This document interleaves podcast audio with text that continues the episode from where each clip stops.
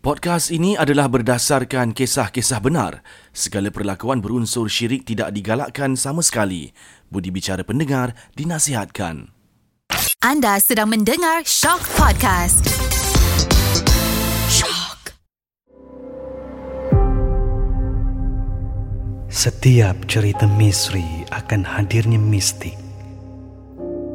Di dalam rumah berlangsirkan kain hitam ini menjadi saksi cerita entiti yang pasti mendebarkan di segenap ruang diri.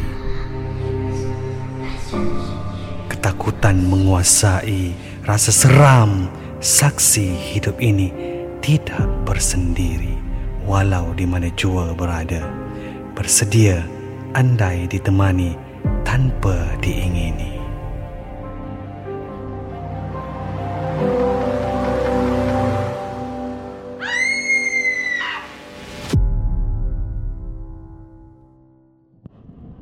Assalamualaikum warahmatullahi taala wabarakatuh. Anda kembali bersama saya Sudirman Muhammad Tahir dalam cerita hantu seram. Dan episod kali ini saya bawakan seorang lagi selebriti kita yang akan berkongsi pengalaman berkenaan dengan cerita seram yang dia alami sendiri. Bersama saya seorang penyanyi. Ini dia Zazo Maulana. Hai semua para pendengar. Hai Assalamualaikum Pak Sudirman. Terima kasih Zazo bersama dengan kami di Shop Podcast Cerita Hantu Seram. Sama-sama. Tak ada masalah. Zazo, Okey. bila kita bercakap tentang cerita seram kan, Hmm. saya kira ramai orang ada yang berdepan dengan situasi sebegini. Mungkin ada yang tidak melaluinya. Dan saya percaya yang Zazo juga ada pengalamannya. Kalau tak ada ceritanya, tak adalah dia muncul di dalam podcast kita ini. Jadi Zazo kalau boleh berkongsi cerita bersama dengan pendengar kita di Shop Podcast Cerita Hantu Seram ini. Bismillahirrahmanirrahim. Sebab bila kita bercerita pasal benda ni, Zazu nak semua tahulah sebab dari dulu sebenarnya dari Zazu kecil sebenarnya Zazu siksan bang. Jadi benda tu memang dari kecil Zazu biasa nampak lah cuma masa kecil kita tak tahu benda tu betul ke benda tu ataupun kita punya imajinasi. Mhm. Tapi lepas dah bertahun-tahun sampai dah peringkat sekolah menengah sampai habis sekolah sampai masuk universiti pun masih lagi nampak. Jadi Mhm. Zazu rasa benda tu bukan imajinasi lah. Itu memang satu kelebihan untuk Zazo. Kita nak kata kelebihan pun tak berapa lah sebab benda tu mengganggu. Kalau dia diganggu buat pertama kali ataupun ternampak macam tu dia akan rasa takut. Okay. Dia akan rasa macam darah derau apa kan. Zazo dah sampai tahap baran. Dah jadi angin. Mhm. Dah jadi benci menyampah tengok dia. Okey. Sampai ke tahap tu sebab Dah biasa sangat. dah biasa sangat sampai dia mengganggu emosi kita. Oh, okey. Kalau nak ikutkan apa yang Zazo rasa dalam studio ni pun kalau ikutkan dia ada. Tapi Alamak. dia ada dua jenis. Sama ada dia Casper ataupun dia yang jahat tu lah. Tapi Okey. yang dalam ni dia Casper. Cuma dia punya aura tu ada Zazo dapat rasa. Alamak. Zazo dapat rasa. Uh, Lillahi ta'ala Zazo rasa. Sebab tu Tapi Zazo nak bercerita. dia tak ada kat sini lah. Dia ada dalam studio kita Bersama dengan kita ah, Sebab tu Zazo rasa macam Gigil sekarang Oh. Tapi jangan takut Sebab dia tak ganggu kita Oh, okey. Cuma Kalau kita terlalu Obses dengan dia Dia akan mengganggu kita punya emosi Benda-benda macam tu Sebab Jangan sampai kita nampak ah, tu je Okey. ah. Zazo tutup mata tu dia ada ah. di sebelah ke? Bukan kat sebelah Zazo Tapi dekat Eh, jangan cakap. Kita tak nak cerita lah kan Tapi dia ada kat situ lah Okey dari kecil Mm-mm. apa yang Zazu nampak lah peristiwa sebelum arwah mak Zazu meninggal benda tu berlaku dalam rumah. Masa tu Zazu nak tidur okay, tapi kita benda-benda ni kita tak akan nampak waktu kita dalam keadaan yang betul-betul segar bugar kan dia dalam masa kita tengah macam di alam tidur ukuf macam tu lah perkataan Okay. dia ukuf. Dalam keadaan kita sedar dan tak sedar macam tu. Mhm. jadi masa tu Zazu nak tidur Tidur tak tidur Zazu nampak Ada cahaya Di sebalik pintu. Hmm. Dia tak cecah lantai Tak cecah ceiling Jadi Zazu tengok ya, Oh itu lampu dari luar kot. Tapi bila Zazu fikir balik Kalau lampu dari luar Dia takkan dekat belakang pintu. Mesti dekat bawah Dan dia memantul ke dinding Betul. Ke apa kan Ke opposite pintu tu. Tapi kenapa dia dekat belakang pintu Di sebalik pintu? Jadi Zazu tengok ah, Biarlah abaikan. Selain daripada tu Apa je yang Zazu nampak? Kalau Zazu balik kampung Pernah lah lepas arwah mak meninggal Zazu duduk kampung sekejap dengan makcik-makcik Sebab abah Zazu tak boleh nak jaga anak-anak dia ramai kan? Jadi Zazu balik kampung Zazu main kompang. Ha, Cerita dia main kompang tu habis malam. Mm-mm. Bila habis malam hantar kawan balik. Jadi perjalanan nak pergi hantar tu pun gelap. Naik motor ke? Naik motor. Okey. Okay So dah hantar kawan ni Masuk ke kawasan rumah dia Keluar tu kita tengok macam Kawan ni pun takut Eh Zazo betul ke nak balik ni kan Mm-mm. Dah gelap ni Tak apa ke tak apa ke Nak nak nak escort ke kan uh, Bawa abang dia tolong hantar Mm-mm. Keluar ke Mm-mm. balik tu Cakap tak apa tak apa tu Banyak kereta tu Banyak kereta nak keluar So macam Kita dah tengok Okay banyak kereta Okay gerak lah gerak lah Mm-mm. Gerak Tanpa fikir apa-apa sebab Zazo nampak banyak kereta keluar dari simpang kampung tu nak ke Mm-mm. kira nak ke kawasan perumahan tu lah. Jauh juga perjalanan tu. Tapi bila Zazo terus tengok okey kereta banyak kat depan. Okay, bawa motor macam biasa. Kita tak rasa apa-apa kan. Corner je bang. Kereta tu semua tak ada. Eh. Semua tak ada Lilai taklah Semua kereta tu tak ada Terus gelap gelita Depan tu kuil Jadi Zazo macam okey Apalah tenang lah Kita dah sampai situ pun Takkan dapat balik kan Jadi terus jalan Dekat side mirror Zazo nampak benda melambai-lambai Lambat-lambat dan perjalanan Zazo ke nak sampai ke rumah makcik tu agak lama lah sebab berat lah motor time tu kan. So dia ada duduk di belakang tu. Ya, yeah. sebab tengok mirror masa tu kita okay. makin jauh tapi benda tu makin dekat, makin dekat, makin dekat. Zazo nampak dia makin dekat, makin dekat. Tapi Zazo terus je bawa motor Bawa je lah ha, Sebab takkan nak berhenti. Kita nak buat apa kita tak boleh buat apa kan. Time tu pun baru form 2 Jadi Zazo Sampai ke perumahan tu Alhamdulillah tu memang tak ada apa-apa. Tapi time tu Tak ada lagi kesedaran yang Mana kata kita kena baca. Ayat apa. Ke Ha, ha, ha. apa selawat Ke. Time tu memang macam Mentah sangat-sangat kan. Hmm. Jadi balik rumah pun Mandi Semayang Okay dah Lupakan Cakap lupakan Tapi tak tahu rupanya Kat rumah tu dah diganggu Makcik nampak ada benda Okey. okay. Mintai apa semua Itu waktu sekolah Sambung ke masuk UITM Zazu selalu kena ganggu Sebab Zazu seorang student fine art Jadi Zazu buat Hmm. kerja Tak kira masa Okey. Orang tidur Zazu buat kerja Hmm. Memang orang kata Kalau ikutkan buat kerja tu Tiga hari straight tak tidur Sampaikan Satu malam tu Zazu study lah untuk exam Semua dah tidur Zazu dengar kat lantai Hmm. Bunyi tapak kaki. Berlari-lari Oh, berpusing berlari-lari. Okey. Di koridor. Tak dalam bilik Dalam bilik. Okey. Sebab bilik time tu dah berdeka ada empat. Mm-hmm. Kita orang macam special case lah transfer ke kampus lain. Mm-hmm. Jadi special case ni 8 orang tidur dalam satu bilik dan kita orang katil rapat jadi keliling tu boleh jalan. Mm. Mm-mm. So dengar bunyi tak pakai kis. Gis-gis. Pada semua dah tidur dah. Memang tak ada bunyi apa. Okey. Jadi macam ah, Okay lah Bungkus Buku semua hmm. Apa penota Zazu simpan Nak tidur lah ni kan Hmm. Sebab kita dah biasa dengar Biasa nampak Jadi Zazu akan biasakan tidur Letak bantal atas kepala Zazu mengiring Zazu akan tutup telinga Okey. okay. Sebab tak nak dengar benda-benda tu kan Dia tepuk bantal bang Oh. Zazu punya time tu Punya dah geram. Dia bukan tahap yang macam Eh weh bangun weh bangun. Ah, Dah tak ada dah. Dia macam yang drama-drama Ataupun movie-movie hantu Yang eh tolong ada kena kacau. Tak ada. Zazu dah, dah tak ada Sampai dah tahap tu. tak ada. Okey. tak ada takut tu. Dia dah jadi macam Zazu geram Zazu tarik bantal. Dia cakap aku tak kacau kau jangan kacau aku. Okey. Marah. Sampai satu bilik tu terjaga. Sebab Zazu tak sedar Yang Zazu menjerit tu Hmm. kuat. Punya marah kan.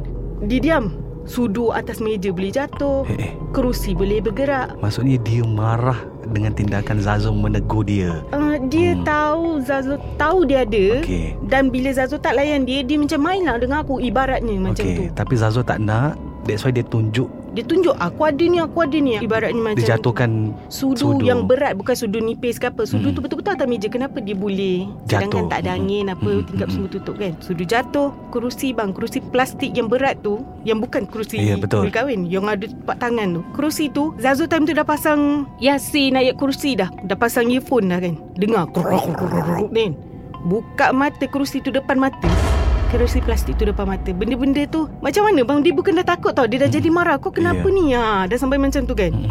Aku tak nak main dengan kau.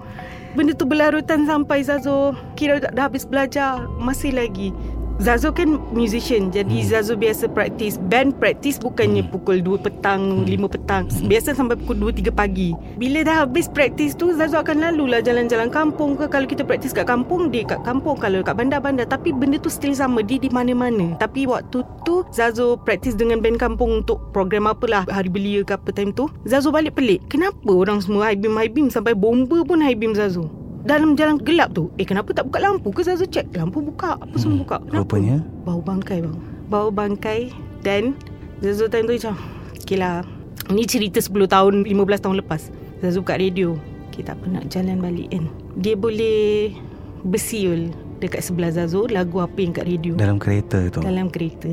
Jadi Zazu beranggapan Apa yang orang IBM apa semua Dia nampak lah Dia Benda tu. nampak benda tu. Benda tu Okey. Motor, high beam, bomba, high beam, kereta-kereta lain high beam Zazu time tu dalam jalan kampung yang tak ada lampu. Memang jalan gelap. Ja, Dia sejenis apa Zazu?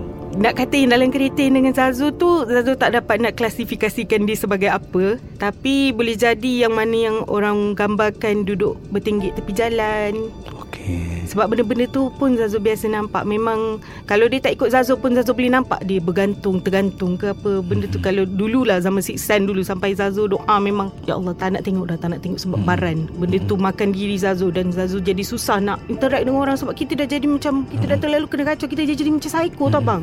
Tapi benda tu Zazu tak tahu. Zazu kena benda tu. Zazu tak tahu pun Benda ni boleh berubat ke apa Di waktu itulah. So benda tu yang tu. Dia macam-macam jenis bang. Yang tu. Kisah yang lebih kurang sama. Zazu teman kakak Zazu Nak ambil motor dia. Dia beli motor lah Dia dekat area Sungai Buloh. So kawan Zazu teman Dalam perjalanan pergi Nak sampai tu Kita orang lalu highway baru time tu. Tak ingat lama highway tu apa. Dekat Sungai Buloh. Tapi uh, highway tu memang Boleh tembus ke pantai timur. Masuk cakap Satu kereta bau Ish sebab bau bangkai ni besok Okey. Bau bangkai. Tapi time tu Diorang tak tahu yang Zazu pernah mengalami benda yang sama. Okey. jadi semua tegur. Zazu dah cakap Ah janganlah tegur kan hmm. Benda macam tu kan. Dah masuk uh, Ambil motor apa semua dah settle Dah settle hal kat situ Nak kena balik. Time tu yang ada kakak Zazu Zazu dengan kawan Zazu. Hmm. Dengan anak kakak Zazu. Anak buah Zazu time tu Baru 3 tahun. Hmm. Dia tak pandai cakap pun lagi. Dia baru Apa Apa Apa? Macam tu je. Dia punya Perkataan dia 3 tahun Tapi dia tak reti cakap. Jadi masa nak on dia balik Dia boleh cakap tiba-tiba Dia boleh cakap Nenek. Dalam kereta tu. dalam kereta. Dia cakap nenek apa pula kat sini? Nenek mana? Nenek mana? Dia tak boleh cakap. Dia tahu nenek Dia pandang luar tingkap. Kereta tengah berjalan ni. Nenek. Dia tunjuk luar tingkap. Ya. Dia tak pernah bercakap apa-apa Mama ke tak. Dia tahu apa je Bergaduh dengan kita orang semua. Apa? Apa? Apa? Apa? Hmm. Itu je Tapi dia boleh cakap. Malam tu dia boleh cakap Nenek Balik tu dia demam panas. Budak kecil tu. Kita orang sampai sesak jalan lah Masa nak balik ke rumah time tu. Rupanya lah Zazu tahu kenapa Zazu kena gangguan-gangguan ni. Selain daripada memang Zazu ada six sense Tapi Orang hantar bang sebenarnya. Oh. Orang hantar juga untuk Zazu jadi tak tenang hmm. Untuk buat Zazu jadi tak suka dengan pasangan Zazu time tu. Okey. Ex-ex semua memang akan bergaduh Tak Akan pernah. panas orang kata. Akan panas memang. Lillahi ta'ala Zazu jadi panas Zazu pun sendiri tak tahu Kenapa tengok muka dia jadi meluat. Hmm. Ada je benda nak gaduh. Dalam rumah sendiri Sebelum ni Zazu tak tahu kan Kena gangguan tu. Zazu nampak bang Benda tu melekat-lekat kat dinding. Plak plak plak plak warna hitam Macam Venom. Zazu ke ruang tamu Dia Ada. ikut. Dia ikut plak plak plak plak Zazu masuk bilik Dia ikut kat- lekat-lekat kat dinding. Cakap kenapa ni Sampai macam ni kan? Kalau kata yang patung sepili Yang kita tengok patung yang ka- kayu panjang Tangan kepala panjang semua tu Zazu nampak bang Dekat Melaka dulu masa Zazu belajar. Atas tembok ada macam filem-filem horror Ataupun macam Van Helsing punya Yang tiba-tiba batu tu jadi hidup tu kan? Mm-mm. mm Benda tu ada atas tembok Zazu nampak benda tu. Dalam keadaan gelap. Memang Zazu tak tahulah kenapa lah perangai dulu Memang suka gerak malam-malam. Sebab tak banyak kereta Zazu rasa macam selesa. Tapi benda tu sebenarnya salah Kalau kita nak lindungi diri kita Kita kena avoid time-time macam tu. Tapi ini cerita lah Ini lah pengalaman dia kan. Zazu nampak benda tu Okay Zazu dah tak sedar hati. Nak U-turn lah Dah salah jalan kan? Nak U-turn tu masuk dekat kawasan tu Dia macam pagar tu Tapi tak ada pagar Dia ada batu tu je. Hmm. Dan ada ben- binatang Ben- tu lah. Mm-mm. Binatang tu dekat atas tu Tengah bertinggik Tengok. Hmm. Zazu masuk Masa tu Zazu suluh Kawasan tanah lapang. Ha, Yang tu yang nampak Patung sepili tu. Ada tiga ekor Dua ekor Seekor. Panjang-panjang Kurus panjang-panjang Tengok Tengok kan Reverse bang Reverse patah balik Sampai Zazu macam fikir Kenapa selalu jadi macam ni eh Hmm. Selain daripada six sense Sebab benda tu macam terlampau lah Yelah. Macam sampai Zazu Jadi marah tadi kan? Ah, jadi, Jadi sampai bukan beremosi. diri kita sendiri. Ah. Memanglah kita tahu kita boy-boy sikit tapi tak adalah sampai mengamuk tu sampai boleh pecahkan benda, boleh koyakkan benda, hmm. boleh kalau cengkam tangan orang tembus bang. Kuku Zazu masuk dalam dia punya tangan. Disebabkan benda, Benda tu mengganggu kan. Zazu saja je. Bila orang dah makin kita dah 10 tahun Zazu melalui benda yang sama Zazu macam cakap dengan Abah Bersahaja time tu tengah drive. Itu siang lah kan Zazu ambil Abah balik rumah. Zazu cakap dengan Abah Abah Abah tahu tak anak Abah ni kena buatan orang? Macam tu kan Saja-saja lah kan. Ah, sambil-sambil tu. Abah Zazu pun jenis memang lawyer buruk. Hmm. Jadi dia cakap Siapa? Eh ni ni ni. Disebutlah nama lelaki tu Nama orang tu disebut Hmm. Ini buat Dia kan suka bagi macam-macam Time dia cakap tu Zazu tengah Baru awak realise benda tu. Meremang tengkuk satu sampai kepala rasa panas. Tak pernah sesekali pun Zazo terdetik dia yang buat benda tu. Sedangkan dia adalah best friend Zazo dari sekolah. Jadi bila Zazo dengar nama dia dengan keadaan Abah yang terdetik tu, Zazu tanyalah kawan-kawan yang lain. Mm-mm. Aku kena buat orang Kau rasa siapa buat? Semua bang. Semua orang cakap dia. Lepas tu saya cakap Kenapa? Kenapa dia? Kenapa korang suspect dia? Dia cakap Apa-apa event sekolah Mesti kau akan sebut nama dia. Akan macam Dahulukan dia. Dahulukan dia. Mm-mm. Apa-apa mesti kena jemput dia. Ajak dia Tak ajak ke? Tak ajak ke? Ambil macam tu lah. Macam eh tak normal ke benda tu? Ha, Bila fikir macam pelik lah. Sebab setiap kali Zazu sakit Zazu gaduh ke Break off ke Apa-apa jadi dengan ex-boyfriend Zazu sebelum ni Dia tahu bang. Walaupun Zazu tak beritahu dia Dia akan call. So Zazu macam Okay astagfirullahalazim Zazu pergi buat lah. Benda tu masih lagi Kalau ikutkan sekarang Dia masih ada lagi Dan efek dia Simptom dia Yang Zazu boleh nampak dah Zazu akan start sakit belakang Dan Oh. muka Zazu akan naik ruam Yang sangat banyak Ruam Sakit belakang Dan Zazu Adalah benda-benda simptom dia Yang Zazu rasa macam Dia tengah ah, datang ni. Tengah Ah. datang ni Ah. Tapi benda tu tak seteruk dulu Sebab apa yang Zazu dah amalkan sekarang Kita dah tahu kan Hmm, Benda yelah. tu takkan jadi Kalau Allah tak izinkan Betul kun fayakun kan Jadi apa yang Zazu boleh buat sekarang Zazu dinding diri lah. Maksudnya jaga amalan lah. Alhamdulillah benda tu Memang Zazu dah minta sangat-sangat Allah. Tolonglah. Tak nak tengok benda ni. Orang kata Eh aku teringin lah Teringin lah. Sekali dua tengok tak apalah. Kalau dah hari-hari tengok kat mana-mana pergi tengok. Penat. Ada. Boleh rasa Zazo eh? Zazu masih lagi boleh rasa Dan masih boleh Rasa dengar. dan boleh dengar Dan boleh nampak benda tu. Nampak sekarang ni Alhamdulillah jarang. Tapi Kalau dia nampak Sangat real bang Sebab Agaknya sebab Zazu dah lama Tak Okey, nak tengok ha. kan. Last kali yang Zazu nampak Sebenarnya Zazu ada trip wedding kawan dekat Sabah. Call time lepas subuh. So Zazu plan lepas subuh nak gerak lah. Nak naik flight. Tapi time tu Zazu siap pukul 3 Setengah macam tu. Hmm. Tengah-tengah tunggulah kira dah packing-packing Duduk dalam bilik. Okay main phone Sebab takut tertidur Takut terlepas kan. Mm-mm. So plan nak minta adik tolong hantar kat KLIA Masa tu Zazu main handphone dalam bilik. Tingkap terbuka Langsir. Zazu selak sebab nak bagi sejuk bilik dulu kan. Main handphone sekali Zazu rasa Macam diperhatikan. Zazu tengok je depan Dia bukan jauh bang dia di dalam sebab tingkap Zazu yang jenis kita selak buka ke depan Mm, macam tu mm, kan. Lepas tu ada grill. So dia dekat dalam tingkap tu dekat belakang grill. Grill. Tengah tengok Zazu. Amat. So Zazu time tu pukul 3.30 tu Zazu terus call adik-adik tolong tolong hantar sekarang aku. Dah tak sedar hati macam tu lah kan. Itu yang last kali yang Zazu nampak yang betul-betul clear depan mata yang Zazu cakap astagfirullah memang tak mampu lah penat. Benda tu bila ganggu dia jadi sangat penat. Even Zazu pernah perform atas stage Zazu boleh tidur bang. Sebab benda tu eh. Sebab yelah Sebab gangguan benda tu Buat awak rasa penat. Betul. Zazu sampai tak tidur 4 hari Tak makan. Zazu sampai dah tak boleh tengok orang. Berborak dengan abang ni Zazu tak boleh tengok mata. Zazu dah melilau-lilau ha, Sampai ke tahap tu Sampai adik Zazu tolong Ajak Siapa yang boleh tolong mengubatkan kan. Dan diorang pun rasa benda yang sama. Diorang cakap ada Bukan satu Ada banyak. Jadi benda tu Sisi Zazu yang Zazu tak pernah share Sebab Zazu tak suka nak share bad vibe Atau Mhm. negative vibe dengan orang. Kalau Zazu jumpa Zazu memang Wow apa khabar kan Tapi sebenarnya kat belakang ni Okay Perang ni perang. Tapi apa pun Kena tengok diri sendiri juga Yalah. Apa silap Zazu selama ni kan? Zazu dengan orang tu macam mana? Hmm. Sebab yang menghantar tu Kalau ikutkan Zazu dah anggap dia sebagai adik-beradik bang. Tapi dia simpan hati. Dan Zazu cakap Eh tak boleh geli lah Kita Yalah. tak jaga mulut kita Sebab benda tu 10 tahun lepas Budak-budak lagi. Dan orang bila hatinya terluka Dia jadi eh, lain Ya kan? Yeah. So tak tahu apa yang dia hantar Apa yang dia buat. Mm-mm. Sampai Zazu pernah fikir Okay letak dia dalam list. Kalau dah tak ada siapa-siapa sangat nak kahwin kan Dia ada dalam list. Bila dah tahu benda macam ni Macam Ya Allah kenapa eh? Kenapa eh? Macam baru macam baru tersedar Family Zazu tegur baru tersedar Sampai kan Zazu masa berubat tu Nak mandi dalam bidara dengan air bacaan lah. Time tu Zazu pergi berubat dekat Darushifa So Darushifa bagi air dan daun bidara tu. Zazu biar Lima hari Lepas Zazu dah pergi jumpa ustaz tu. Zazu dah ada benda tu. Punya berat nak mandi Nak bersihkan diri daripada benda tu Zazu biarkan je. Tapi sampai satu tahap tu Zazu cakap Eh tak ada siapa boleh tolong kau lah Kalau kau tak tolong diri sendiri. Mm-mm. Zazu pernah ambil lah. Pegang botol air tu tercampak Sebab panas. Panas sang mm. Padahal benda tu Air biasa, je. Ha. Botol air biasa Letak kat dalam rumah macam tu je. Daun bidara tu nak ambil okay, Kita kena cabut daun Nak cabut daun tu Lepas tu kita kena tumbuk. Tapi masa Zazu nak cabut daun tu Sampai berdarah bang Jari Zazu berdarah Sebab kena duri-duri dia. Macam benda tu seboleh-boleh nak halang Zazu daripada ni lah. Zazu paksa lah diri. Yakin Allah ada Allah ada Tolong buat buat buat, buat. Masa Zazu Kira banding macam biasa Untuk jirusan yang air tu Zazu ambil pitam Lillahi ta'ala Zazu ambil pitam Sampai Zazu pegang dinding tu Kita nak pitam kat dalam toilet Rasa kat tengkuk ni keluar Hmm. Keluar benda tu Itu first and last yang Zazo pergi dekat Darul Shifa sebab lepas tu Zazo, Zazo dah kira macam Zazo aktif balik pergi ke surau apa semua Zazo amalkan Bismillah lima dalaman punya dalaman Ah, kita. dalaman tu sendiri Betul. Betul. kuat Hmm. bukan mengharapkan orang punya Hmm. bantuan je kita sendiri boleh ubat diri kita sebenarnya So sekarang keadaan Zazo macam mana?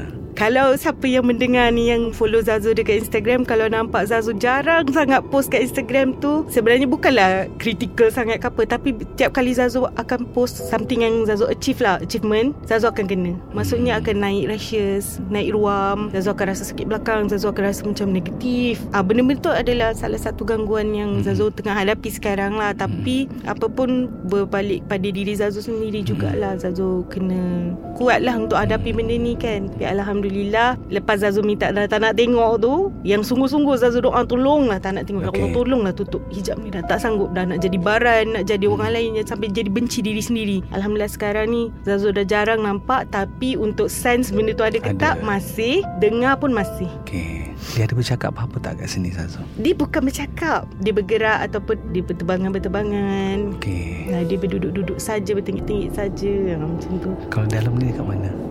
Dekat belakang ni Belakang Nora eh? belakang Nora Okay. Hmm. Saya tak nak pandang depan.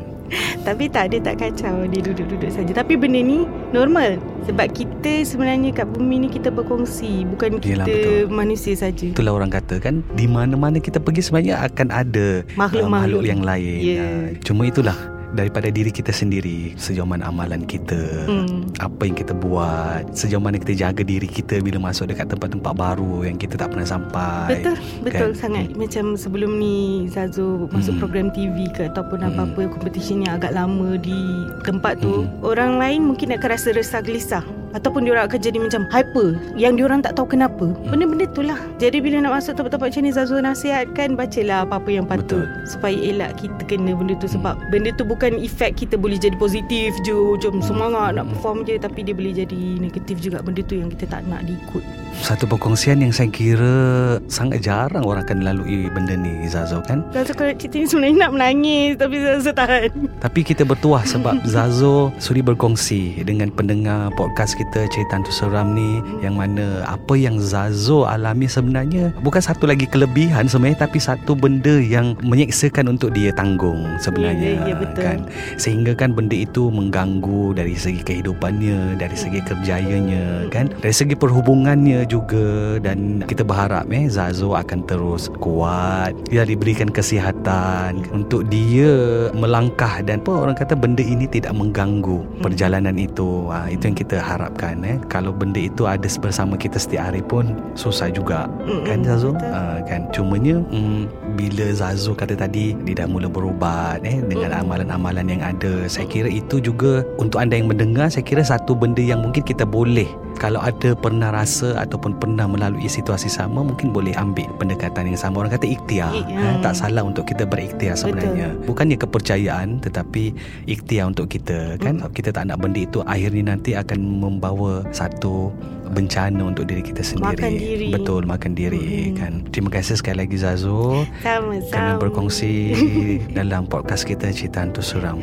Apa pun Zazu nak minta maaf kalau Ya. ada tersinggung hati sesiapa, menyinggung perasaan sesiapa. Ha, sebab apa-apa kata-kata kita tu bahaya kalau Betul. orang terasa. Zazu sekadar maaf. berkongsi je. Harap tak ada yang terasa. Minta maaf. Terima kasih sekali Zazo dan teruskan bersama dengan saya dalam Cerita Hantu Seram